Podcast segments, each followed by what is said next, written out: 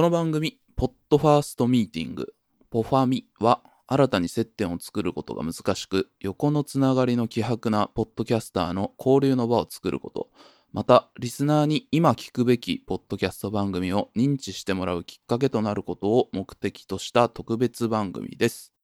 今回のシーズンは、ポッドキャスト配信者が共に収録をしたことがない配信者をパートナーに選び、神回を収録するという内容で、複数名の配信者が参加しています。申し遅れました。私、心の砂地という番組を配信しております。シャークくんと申します。庄司です。えー、俺たちライブスマターという番組をさせていただいております。よろしくお願いします。よろしくお願いいたします。まということで、はい。ちょっとこれがね、第1回になるのか2回になるのかわかんないんですけども、はい。えーっと、ちょっと今回ね、心の砂地、私、シャークと、俺たちライブスマター、俺またのはい庄司さんの2人で収録していくっていう感じでございます。いやー、あれですね。番組の説明通り、本当打ち合わせもそんなにしないまんま、もう突然始めたような感じですよね。ああ、そうなんですよね。事前にも、通話とかで基本打ち合わせはなしないですねっていうね、ええルールでやってまして。かなり、かなりえぐい企画来たな、みたいな感じの そうですね。ちょっとストロングスタイルな感じで、楽しみにしてきました。神回が作れるのかというね。ですね 神回っていうのがまたハードル高いですね。ちょっとそれで、ええまあ僕今回その、パートナーをそれぞれ選ぶっていう感じでやっていくんですけど、誰でもいいよっていう話だったんで、まあだったら俺またの庄司さんに声かけようかなありがとうございます。めちゃめちゃ嬉しかったですよ、はい本当 連絡いただいたとき。ええ第一希望でね。ココスナーファンでずっと聞いてましたので。ありがとうございます。僕も俺または大好きあ、な本当ですか？ありがとうございます。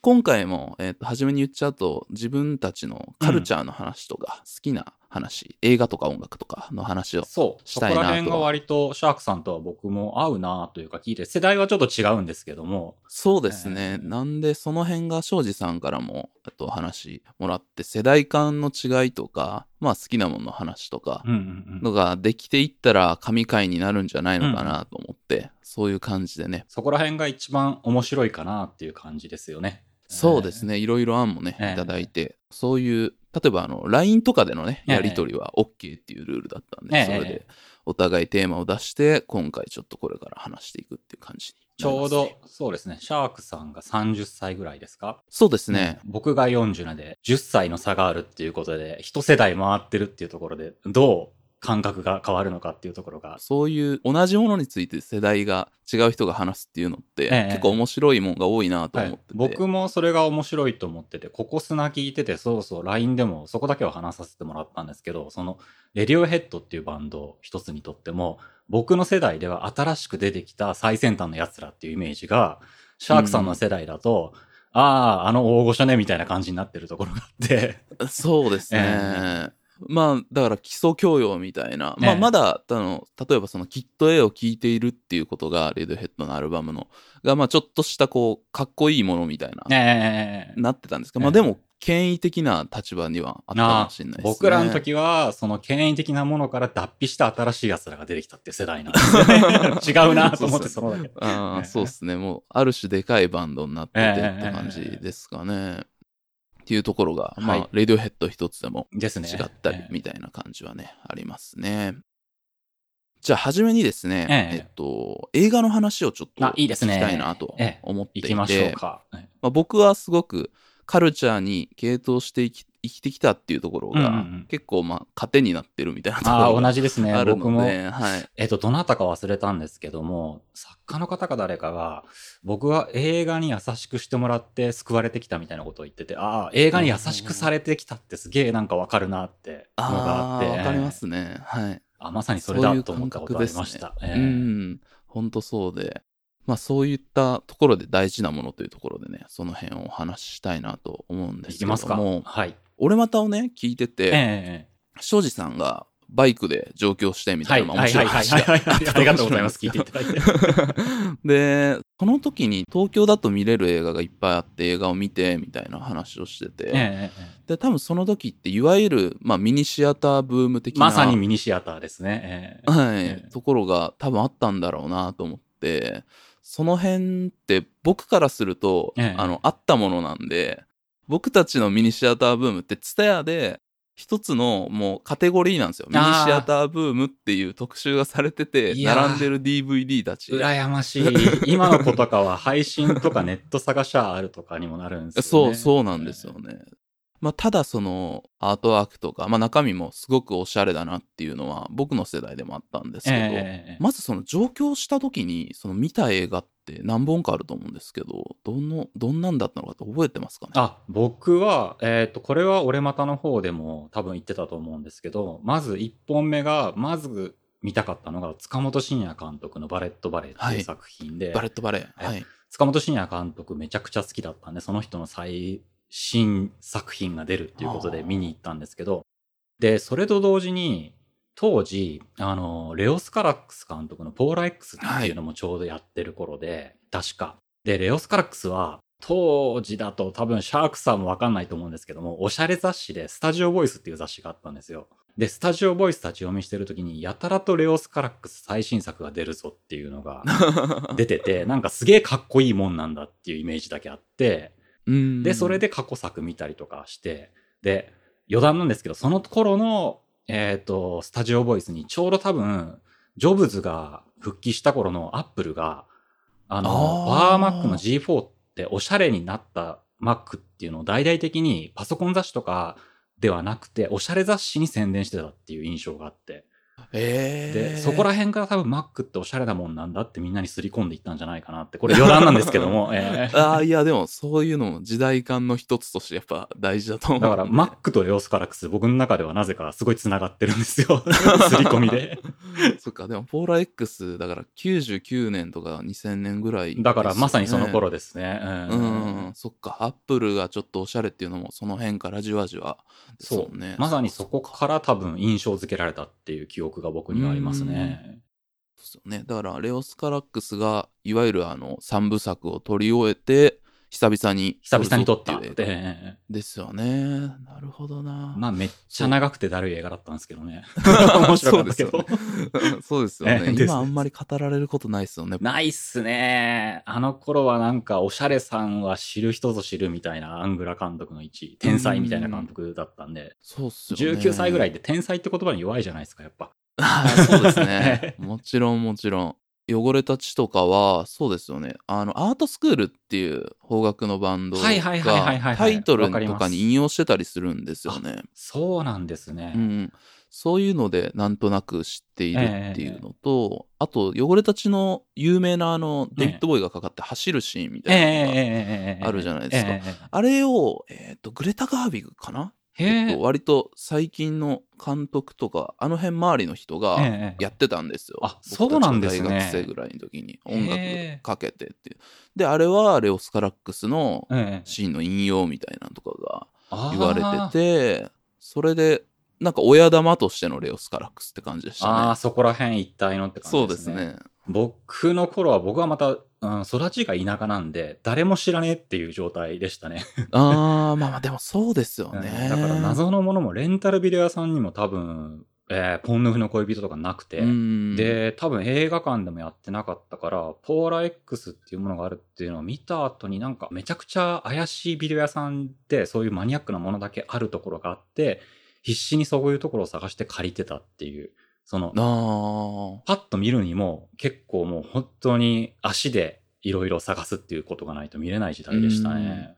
そうっすよね。ね僕たちの時はまあギリギリって感じですかね。ねでも多分その辺の90年代とかのミニシアター傑作みたいなのって多分いろんな人が頑張って DVD 化してて、まあその辺が僕たちぐらいになると TSUTAYA でレンタル100円でできたっていう。あーいいなまあ羨ましいそういう恩恵には。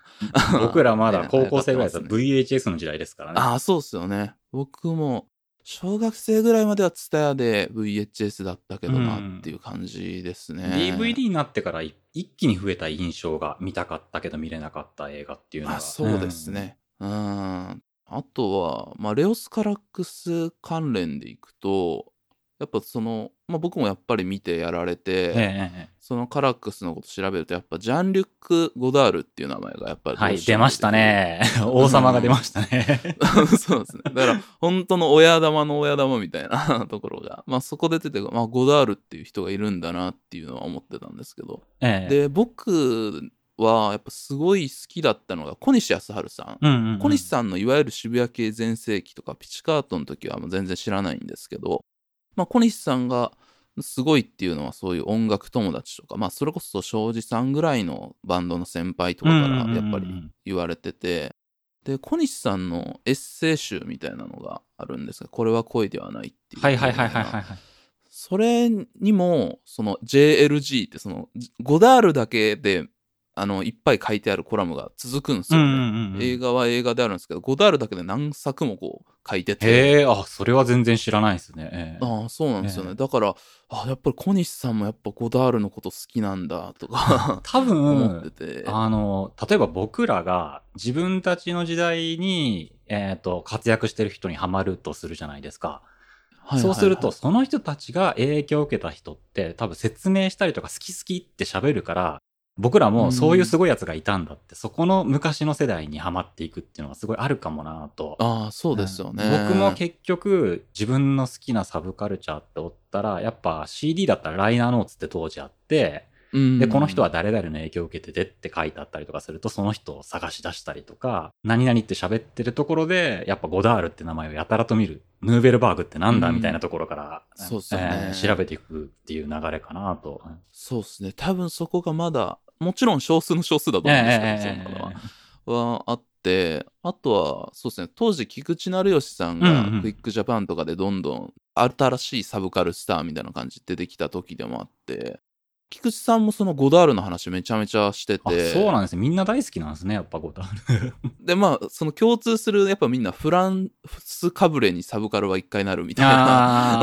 僕の友達でも、あゴダールかぶれだったりとか、あともう一人誰だっけあの人は、あの、ジェーン・バーキンの旦那だった人は誰だっけ？えっと、ゲンズブール？ゲンズブール、そう、ゲンズブール。はい ゲンズブール、セルジュ・ゲンズブールだって言って、セルジュ・ゲンズブールの真似をして詩を書いたり音楽したりみたいな同年代の友達がいましたからね、やっぱ。やっぱりちょっとね、ねある種なんかあるんでしょうね。フランスにちょっとかぶれたくなるみたいな。か一番、なんかアートっぽいじゃないですか。そうっすね。それこそ、当時で、まあ、あの、シャークさんはわかんないですけども、僕とかだと一回やっぱりなんか、アートっぽくて、なんかちょっとわからない方がいいっていうものに憧れちゃう時期があって。そ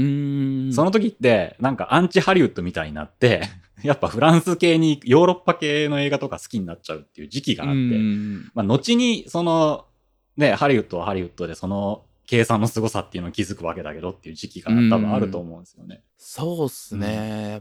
多分本当そういう匂いだと思うんですよね。やっぱそういうハリウッドとかが僕の時ってやっぱどんどんどんどんどでかくなっていくみたいなのうんうんうんうんがやっぱりより強かった時期だったと思うんで、うんうそういうもんにこう憧れがあるっていう感じだったんかな。あとはそうですね、ミニシアター系で言うと、他って例えば、レオス・カラックス以外に、まあ、塚本慎也さんはね、ええ。あの、先ほどの名前、日本だと出たとかありますけど、他、やっぱ好きだったな、みたいな作家さんとかっていらっしゃいますか、えっ、と、ミニシアター系ではなくなっちゃうんですけども、やっぱ僕らの世代は、えっ、と、岩井俊二っていうものは影響はでかかったですね、やっぱり。岩井俊二はね、僕は、その岩井俊二の全作品が好きなわけではないんですけども、これもあの好きな人嫌いな人分かれると思うんですけど、やっぱスワローテールってすごい印象的で、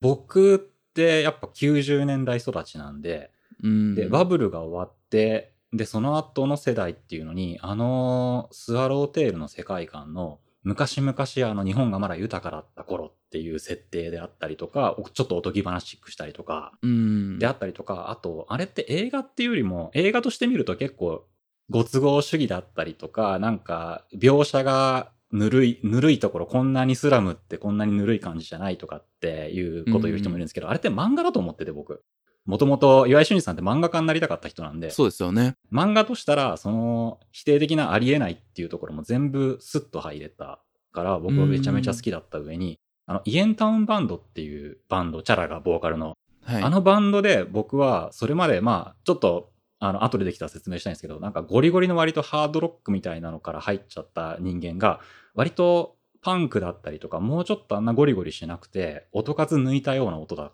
とかそういう音楽にはまり始めた転換点に結構イエンタウンバンドってなってたりとかするんですよ。ああ、そうなんですね。エンタンバンド。いやー、でもいいっすよね。めちゃくちゃ好きです、今でも。辺 あーいや、僕もやっぱりあの辺は。で、岩井俊二さんで言うともう僕たちはもうそのリリー・シュシュのすべてで、出た。の好きですね、あ僕も。そうですね、リリー・シュシュのすべてっていう映画がやばいっていう情報あやばかったですもんね。っていう当時特にやばかった。そうですね、見見たっていう、まあそれもツタヤで借りてみましたけうんうんうんうんど、あとは、えっと、まあ一つの僕たち世代の、まあある種サブカルみたいなのを定義しちゃって終わらせちゃったみたいなところもあると思うんですけど、モテ期、ああ、モテキ。うんうん。モテ期でドラマ版の時にうんうんうん。打ち上げ花火、上から見るか下から見るかの回を丸コピーしてる回があるんですよ。あそんなのあったんですね満島ひかりさんが、そう、やってて、もうドラマ版全部見てないからわかんないですね。あ、そうなんですよ。ねなんかね、満島ひかりさんが、その、岩井俊二が好きだからロケ地行きたいって言って、ロケ地行って、そこの、あ、これあこあそこのシーンだよとか言って、うんうんうんうんやってんのもそれを全く同じカットで撮っていくみたいなのがあるんですけど、うんそれとかで打ち上げ花火見たりとか、あ、そうなんですね。はい。で、そうですね、岩井俊二さんとか、やっぱり、そうですね、当時好きでしたね。めちゃくちゃ 僕も好きでしたね。で、あと、映画を作ってるような、映画作りたいって言って自主でやったりする仲間とかは、やっぱ岩井俊二、あと、あのカメラの篠田昇さんに憧れてるっていう人がめちゃくちゃ多かった。あのはいはいは、い印象的なやっぱ映像なんで、えあの時の岩井俊二の影響力すごかったってめっちゃすごか言いますもんね。ったと思います。えうん、そうっすよね。岩井俊二さんやっぱ外せないっすよね。あとはまあ、その辺で言うと、北野武さんとかのあ映画僕は、あのですね、えっ、と、全部嫌いではないけど、やっぱ、ブラザーズとかああいう方向に、ハリウッド資本とか、エンタメに行く前の花火とか、えーうん。それこそ、そのあちねか、とか、はいああいう初期、初期っていうのかな？初期って言っていいのか、うん中期って言っていいのかわかんないですけども、やっぱまだ売れないけど評価はされてるっていう、北のブルーって言われてた頃のがすごい好きですね、やっぱ。ああ、そうですよね。僕もやっぱりそうだな。その辺。たけしの映画はやっぱその、別でずっと見てたんですけど、ええまあ、それこそブラザーとか以降のもんとかは、なんとなく高校生ぐらいから見てて、ええその初期のを見た時に、やっぱその辺に、ああ、なんか、岩井俊二とか、ウォン・カーワイとか、ああ、とまあ、確かに。タランティーノとか、はいはいはい。あの辺の映画とめちゃめちゃ近いな僕が思春期の時に食らった一連の流れの中に入ってる感じ。ただ、北野武はそのさらに前に撮ってたみんなやってる回とかバカみたいな映画も結構好きでしたけどあのあね。れはちょっと本当すごいですね。そう、くだらないとエロだけで成り立ってるような。うんああいうのをやってるのがまたね、ちょっとですよねすごいっすね。えーああ、でも今、シャークさんが挙げた一連のね、えータランティーノとか、えー北野武とかあって、ウォンカーワイとかっていったところって、うん僕はまさに思春期を全て形成したような名前ですね。うん、でもそうですよね。えでも逆に多分僕の世代ってそう言って見れる環境がそ整ってるーうんうんうんうんから、なんかウォン・カーワイとか、まあ、あとジム・ジャムッシュとか、あうんうんうんうん。とまあエドワード・ヤンとか、あの辺とかって結構みんな好きなんですよあ、ね。そうなんです。なんかそういうちょっとリバイバルが来てるみたいなとこあるかもしれないですね。そうですよね。意外と今、僕に合わせてもらってるのかどうかわからないですけども、なんかう僕、んドンピシャばっかりをバンバン打ってくるなっていう感じが。いやでもね、なんか多いんですよね。へーだから逆にリアルタイムのものがそんなにみたいな感じもあったのかな？僕、ジム・ジャームッシュとか、意外とあの、コーヒーシガレッツって、コーヒー屋で延々と二人が話すだけのオムニバスって結構大好きだったりとか、うん。あの感じが。えーそうですね。ジャームッシュは僕らはあれって、僕たちの世代で一番かっこよかったロックバンドって多分ホワイトストライプスなんですけど。ああ、なるほど。一個後ですね、僕らの。そう。で、ホワイトストライプスが出てるっていうので、コーヒーシあのシガレッツを見なる。るそうですね。で、で、見たらウータンのね、メンバーとか出てたりとかえ、えで、とか、そういうのもあるんですけど、まだそういう接点が、そうですね。多分その辺の、まだ庄司さんが好きだった時のキレッキレの時からちょっと円熟してる時期ぐらいなやつに僕たちはちょっと後追いで間に合うみたいな感じちょうどねうちの番組にいる吉田くんっていうのが多分シャークさんと同じそうですね年じゃないかな。うん話してるとやっぱ僕らのまだ延長を生きてくれてる感じがして、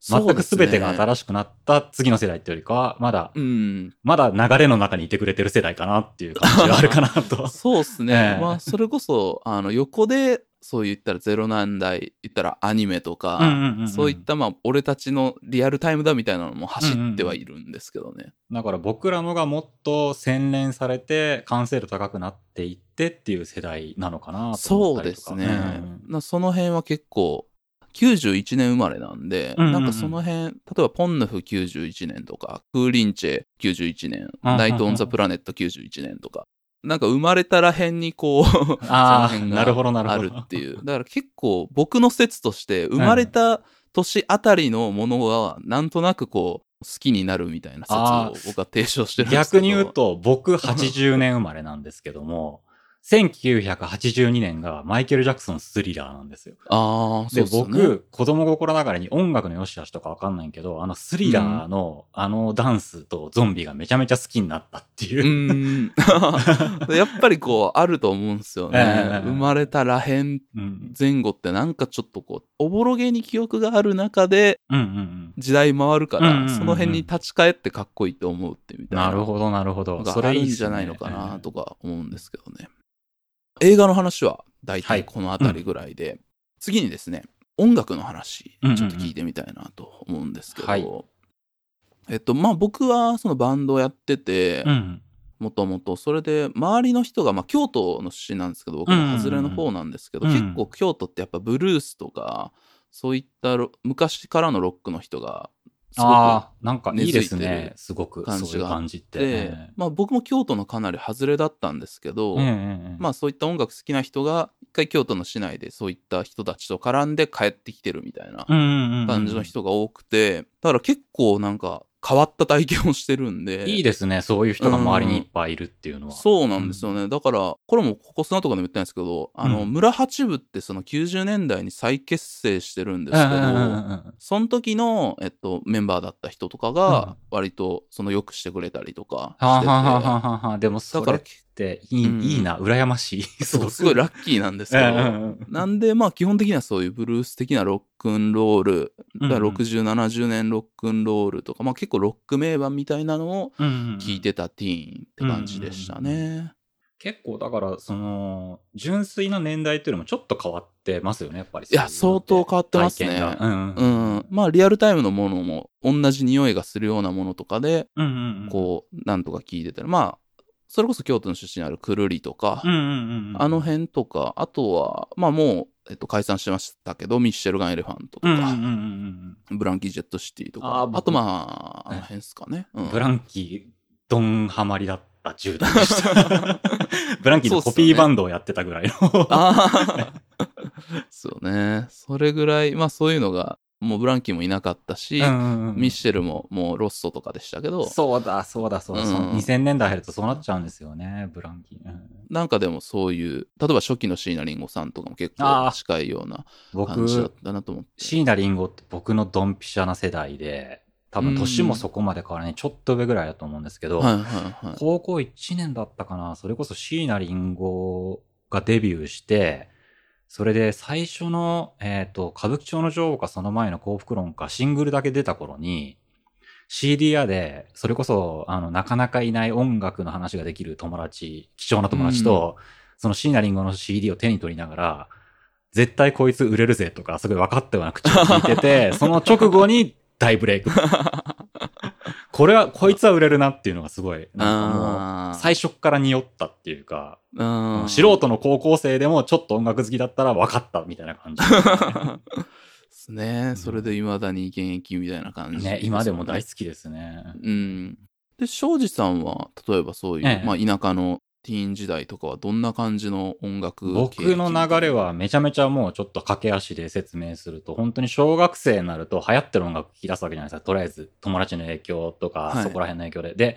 で、その中でやっぱロックが好きだったらしくて、ビーズが一番有名で、ビーズっていうものをまずあるんだなっていうので、うんロックにはまるわけじゃないですか。そうすると、ビーズの松本さん、ギタリストの松本さんがラジオ番組をやってて、で、その人がそこで影響を受けた、それこそ一番あの人が好きってマイケル・シェンカーであるとか、もっと前のジミー・ヘンドリックス、ジャニス・ジョプリンとかの話をするわけじゃないですか。伝説のすごい世界があるっていうのをそこから知って、で、僕はそこから60年代音楽にガンガンハマっていって、うん。で、ロックが大好きになって、そこから逆輸入的に現代の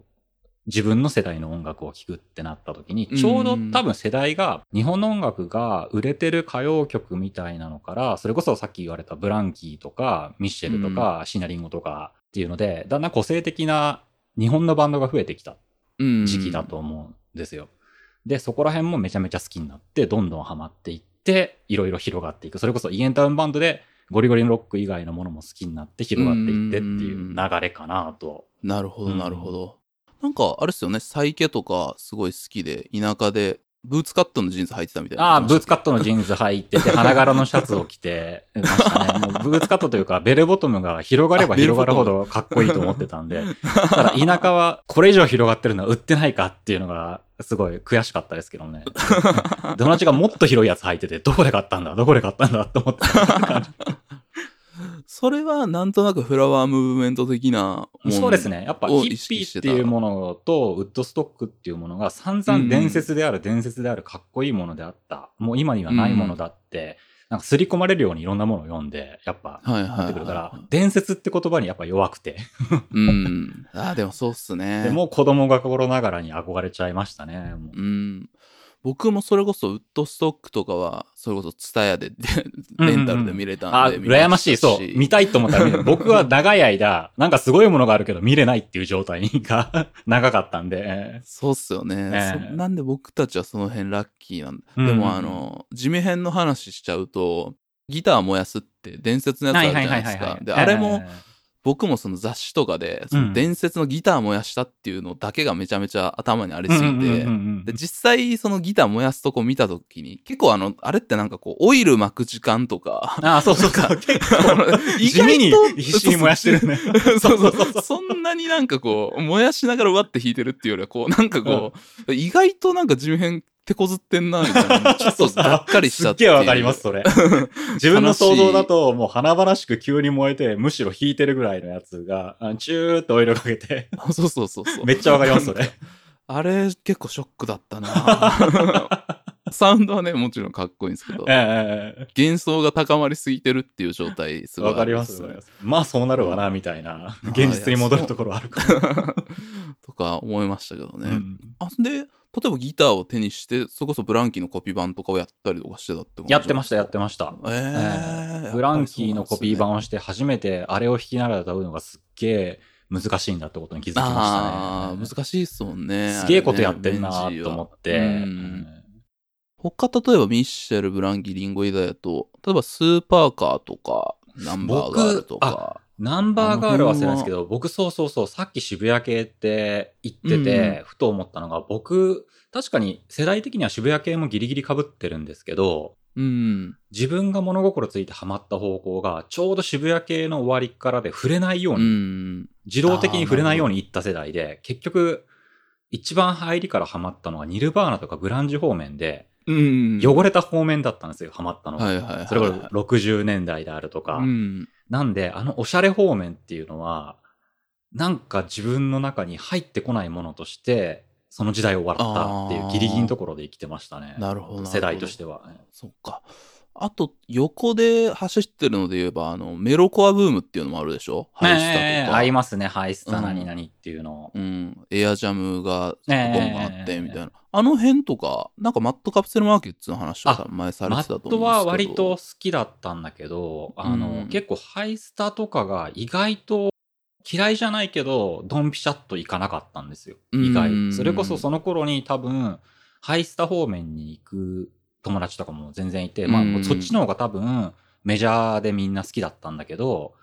僕はやっぱりブランキーとか、ちょっと泥臭さがあったりとかっていう方が好きで、あ聞いてたけど、やっぱなんか、えぐられて傷跡残されたっていう方向にはいかなかったんですよね。なるほどなるほど。僕たちは割とそういったハイスタの遺伝子みたいなのそれこそミッシェルとかの方が解散したりとかで、ああいうちょっとロックンロールっぽいよりはメロコア、ポップパンクっぽいものの方が強くなってて、確かに時代の移り変わりでちょうどそうかもしれないですね。グリーンデイとかがまあどんどんでかいバンドになっていってみたいな感じがあったんで、うんうんで、あと、よく思ってるのが、あの、ストリート系って言って、そのミクスチャーもヒップホップもメロコアも全部一色たになんか紹介されてたんですよね。ああ、なるほど。うんあ、ちょっと先かもしれないですね。うんレッチリとかレイジとかが多分それを一番全部内包しててかっこいいみたいな感じがあって。結局、多分僕の時代の90年代に新しいものとして、いろんなバンドであるとか、ロック、ヒップホップ、何々とか出てきて、だんだんそれを、いろんな影響を受けたやつがごっちゃ混ぜにし始めたってことが、そうっすね。2000年代に近づいてから始まる流れかもしれないですね、そうっすね。日本では。うん。多分だから象徴としてまあ全部入ってる、うんうんうん。日本だとやっぱドラゴンアッシュとか、うんうんうんうんうんうんその辺がなんとなく思春期に流行ってるもんって感じですかね、ちょっと僕のお兄ちゃんとか聞いてるみたいな。僕の世代だと、それこそ同年代でも、えーヒップホップハマってるやつはハマってただろうけど、僕の中ではまだ異質なものがやってきたっていう印象が最初あったんで、うん。日本で流行った時。うん。うんうんだからそっから好きになるまでがやっぱりちょっと時間かかったかなっていう。ああまあそうっすよね、うんそれこそ、まあ、僕とかはヒップホップはキック・ザ・カンクルーリップスライムとかがもう普通にお茶の間で流行るぐらいになってて聞きやすくてなんかかっこいいみたいなぐい。らいのもんだったんで、で、まあ、その後ちょっとハードコアっぽい、まあ、キングギドラの最終兵器ああ、はいいはいはいはい。まあ好きですけどね、僕もそこら辺は聞いてましたけど。僕が多分ヒップホップ、プにアレルギーを最初起こしたまあすぐ好きにはなるんですけど、うん、あの、ヒップホップが流行り出して、で、みんな多分日本のバンドの最先端になりたいって常に思ってるだろうから、うん、やたらとあの、ロックバンドの途中でラッパーとかラップ部分が流行ったんですよ。で、それに、なんでどいつもこいつを無理やり入れるかなって思ってたところに、うんえー最後、えっ、と、これは別にディスるわけじゃないんだけど、あの、普通に自分的には大好きだった氷室京介がラップっぽいことを入れて、えー、あ、氷室京介が入れたっていうことにちょっと絶望感を覚えた時期があって、お前までもって、お前だけは何事にも折れないロッカーだと思ってたのにみたいな。確かにヒムロックがやってるのはショックだな。ショックだったんいですね、僕も。多分ヒムロロックだったと思ったけど、それで、なんかちょっと膝から崩れ落ちた記憶がちょっとあって。あーまあ、そうっすよね。2000年代のそういうストリートの流行りっていうのがそれだけ影響力があったっていう。ただそこからもうラップを混ぜるっていうのが当たり前になっちゃって、そこからはもう普通になったかなと。うーん。最後に音楽で聞きたいのは、現行のなんかポップスとか、今の音楽、言ったらオルタナティブな音楽、メジャーな。なもんも、そういうインディー的なものもって、まあ今も音楽、庄司さん好きで聞かれてると思うんですけど、それがなんか、ああ、もうこれついていけなくなったな、みたいな瞬間とかってありました？僕は多分、同年代の自分と同じぐらいの曲、あの年齢になると、やっぱ大体ついていけなくなったりとか、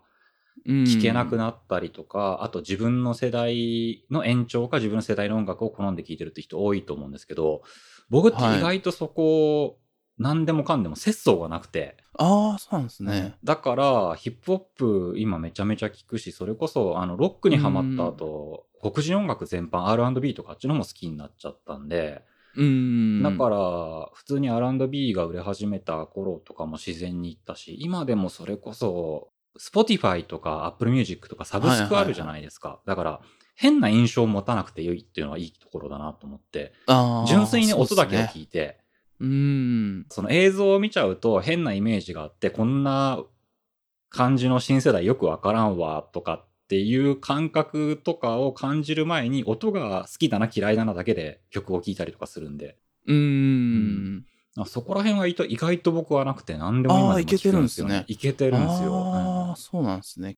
例えば、渋谷系世代の人で、リアルタイムで、まあ、フリッパーズとか、まあ、お酒が流行っていいなって、こう、楽しく音楽聴いてた時に、ブランキーとかミッシェル出てきた時に、うんうんうん。ああ、これが流行るんだって思って、ついていけなくなったっていう渋谷系おじさんたちとか、なるほど。うん。あと、まあ、庄司さんぐらいの世代だと、やっぱヒップホップっすね、みんな。ヒップホップが鬼門で、ちょっとわかんなくなったっていう人が多い。僕大体、確かに 拒否反応を示す時はあるけど、うんあれなんかこれ違うって思っても、後々なんか好きになっちゃうんですよね。なんかの瞬間うに。んなるほど、なるほど。時間差はあるかもしんないっていうのが、ああ、まあ、それはそうね新しいものが出てきた時に、それを自分の中で咀嚼して、その味わいを、味わい方がを理解するのにはちょっと時間がかかる時はあるかもしんないなと。なるほど、なるほど。へえ、じゃあまあ今もね、ついていけてるっていうのえで、逆にそれはサブスクのおかげかもしんないですね。自分で、そ、の、昔は好きで探しまくってたのが、なかなかそこに時間を割けなくなってきても、サブスクだとプレイリストとかでどんどん聞かせてくれるから、ああ、そうっすね。あこれ好きだと思ったら、ひあの、それでちょっと調べてみたら、あ、16歳がやってるバンドなんだとかって、分かったりとか、そうっすね。うん。後でわかるってところで、なんか。先入観がないのはいいかもなと、そういうところで。いいっすね。確かにちょうどいい時にサブスクが出たかもしれないですね。そういう感じでちょっと体力も落ちてきて、なかなかそうそうそうそう探す、探す体力が落ちてきて。ただ、逆に、その、今の聞き方って、一つのカリスマと崇めながら聞くっていうやりか、あの、感じではなくなってきたなって。僕の高校生ぐらいの時とか、やっぱ、その音楽がただ好きだ以外にも、すごい伝説だとか、カリスマ的なところとか、憧れとか全部含めて聞いてたりとかすることあるじゃないですか。はい、そうですね。そういうのが逆になくなって、ある意味、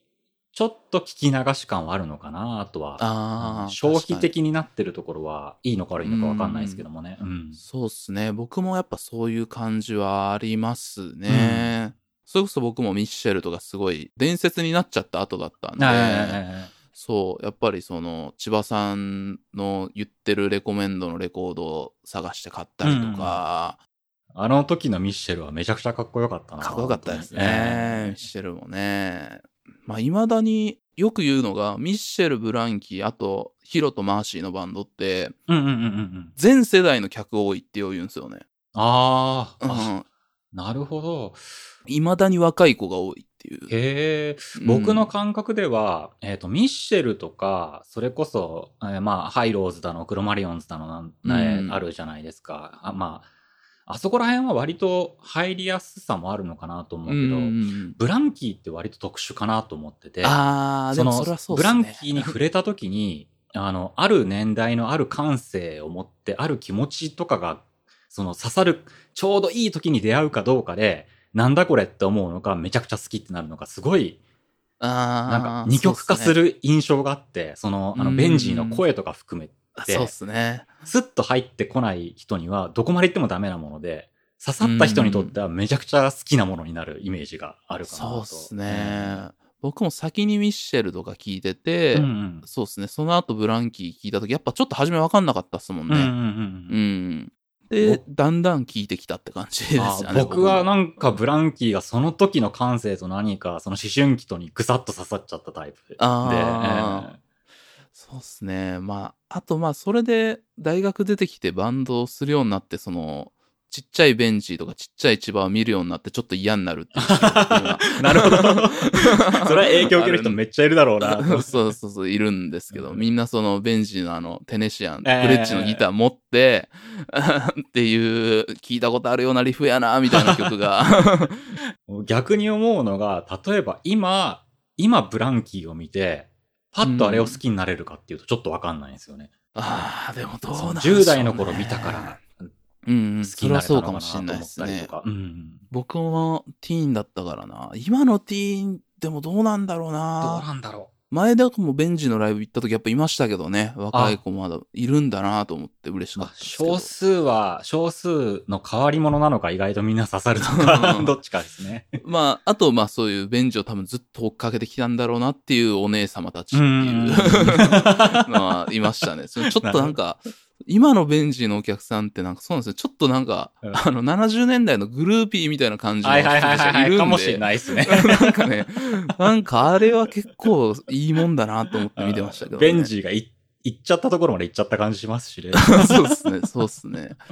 なんかそういう感じのとこまで行ってるかなと。ああ、ちょっとね、ねそんな感じでちょっとそろそろ時間かなと。ああ、なんか永遠といけそうっすね、ここの話。また ちょっとね、あの、ね。今回は、えっと、その、言ったら話したい人を、この機会にこう、話して交流をするっていう、あの、ええ名目のもとやってるので、ええまた、こう、砂に、例えば、庄司さんが来てもああ、らったぜひりとか、俺またにも来てももらったら、すげえあ、ぜひ嬉しいかなと。あの、ええいつでもね、僕も収録は、あの、行きますんで、ええその辺またお話できちょたらいいかなと。っとどっかを深掘りしたりとかできても面白いかあ、もしれそうっないですね。すね。ええ音楽でもいいし、あとまあ、今日してない話だと、あと漫画の話とかね。ああ、漫画の話もしたかったなと思ったけど、うん時間足りないから音楽、映画とか、そっち方面でそうですね行こうっていう話でしたね。ええうん、とかね、その辺とか、やっぱ岡崎京子さんの影響力が未だにあるっていう話とかね、僕はあるんですよ。ただ何を、何を影響されたか僕は全然わかんないんですけども、何かが影響されてるなと。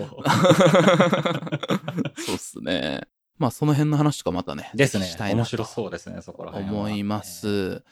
じゃあですね、えーっと、最後に一応宣伝じゃないですけど、はい俺またのなんか紹介みたいなことちょっとお願いしてもああいいですか、俺また宣伝全然考えてなかったんですけども、一応内容は、えー人生を無理やり楽しむための人間参加キュレーション番組と名乗ってるよくわからない番組ですが、いつも説明してよくわかんないって突っ込みられたりとか自分でよくわかんないなと思ったりしてるんですけども、まあ、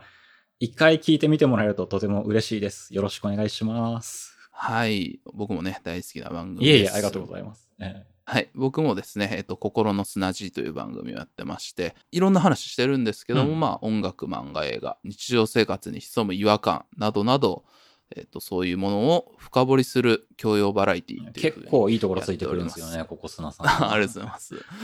僕あれ好きでしたよ。ね。アウトな作品の魅力って言ってたじゃないですか。ああの回めっちゃ好きで、ずっと一日僕も考えてましたもん。一緒に。ああ、ありがとうございます。まあ、そういうちょっと、カルチャーの歴史とか好きな話をすることもありますし、ね受け取ってなんか違和感とか考えたこととかを話したりみたいなことが多い番組かなと思いますので、ぜひともココスナも俺またもぜひね、聞いていただければなとよ思い。ます今回のですね、こちらの今配信、ポッドファーストミーティング、ポファミはですね、感想などもお待ちしておりますので、えっと、ぜひともお願いします。ツイッターでもし投稿していただける場合は、ハッシュタグ、ポファミ、ひらがなでポファミです。ツイートしていただく際には、エピソードのリンクなどもぜひともよろしくお願いします。ということで、庄司さん、はい本日はお付き合いいただきましていえいえありがとうございましありがとうございた。なんかね、いくらでも本当そう、いくらでも話せそうだなっていや、僕世代のことちょっと詳しすぎませんか？まあ、ちょっと仲良かった人とかがやっぱ上の人だったんでね。ああー、なるほど。うんその影響っていうはありますね。のもありますし、まあなんか単純に多分僕たち世代って、ええ自分たちの世代を誇るみたいなのが多分ね、うんゆとり世代ってなんかね、そういうのをちょっと歓迎されてないみたいなところがある。ああ、なるほど。あったと思うんですよ。お前らゆとりだぞって言われて、あなんもないんだぞみたいなこと言われてるっていうところがあるんで、なんかそう言ってこう、まあ言ったらアニメとか、うんうんそういうのにある種逃避するみたいなのも近い感覚だったああ、なるほど。んですけど、僕はそういう過去のカリスマとかかっこいいものにうんうん端的するっていうことで生き延びたって感じですかね。僕も多分自分の勝手な自分の中の伝説と世界観を楽しむっていうのを構築してある種空想で楽しんできたってところもあったかなと思うって、ーん。そうですよね。まあなんか多分、どんな世代でもね、多分あると思いますよですが。また、これを聞いてるね、ええもっと若い10代、20代とか、まあもっと、果たしてもっとね、ね40代、50代、上の人とかもね。僕がね、うんあの、たまに自分の世代では敵対してたっていうバブル世代の人の逆襲とかにもあってみたいですしね、僕は。そうですね。バブルかっこよかったぞっていう方もねうん、対決したいかなとかってもそうですね思ったり。金のかかったね、エンタメっていうのはね、ありますからね。まあ、そういう話とかもぜひね、おですね話、ええあのツイートとか、またね、もしくは私にそういう連絡いただければなと思います。ということで、改めて本日ありがとうございました。はい、ありがとうございました。